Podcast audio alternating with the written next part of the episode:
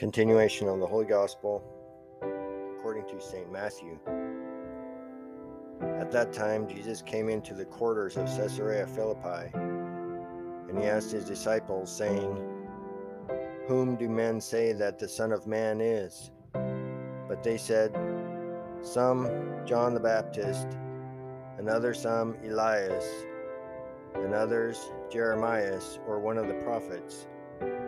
Jesus saith to them, But whom do you say that I am? Simon Peter answered and said, Thou art Christ, the Son of the living God. And Jesus answering said to him, Blessed art thou, Simon Barjona, because flesh and blood has not revealed it to thee, but my Father who is in heaven.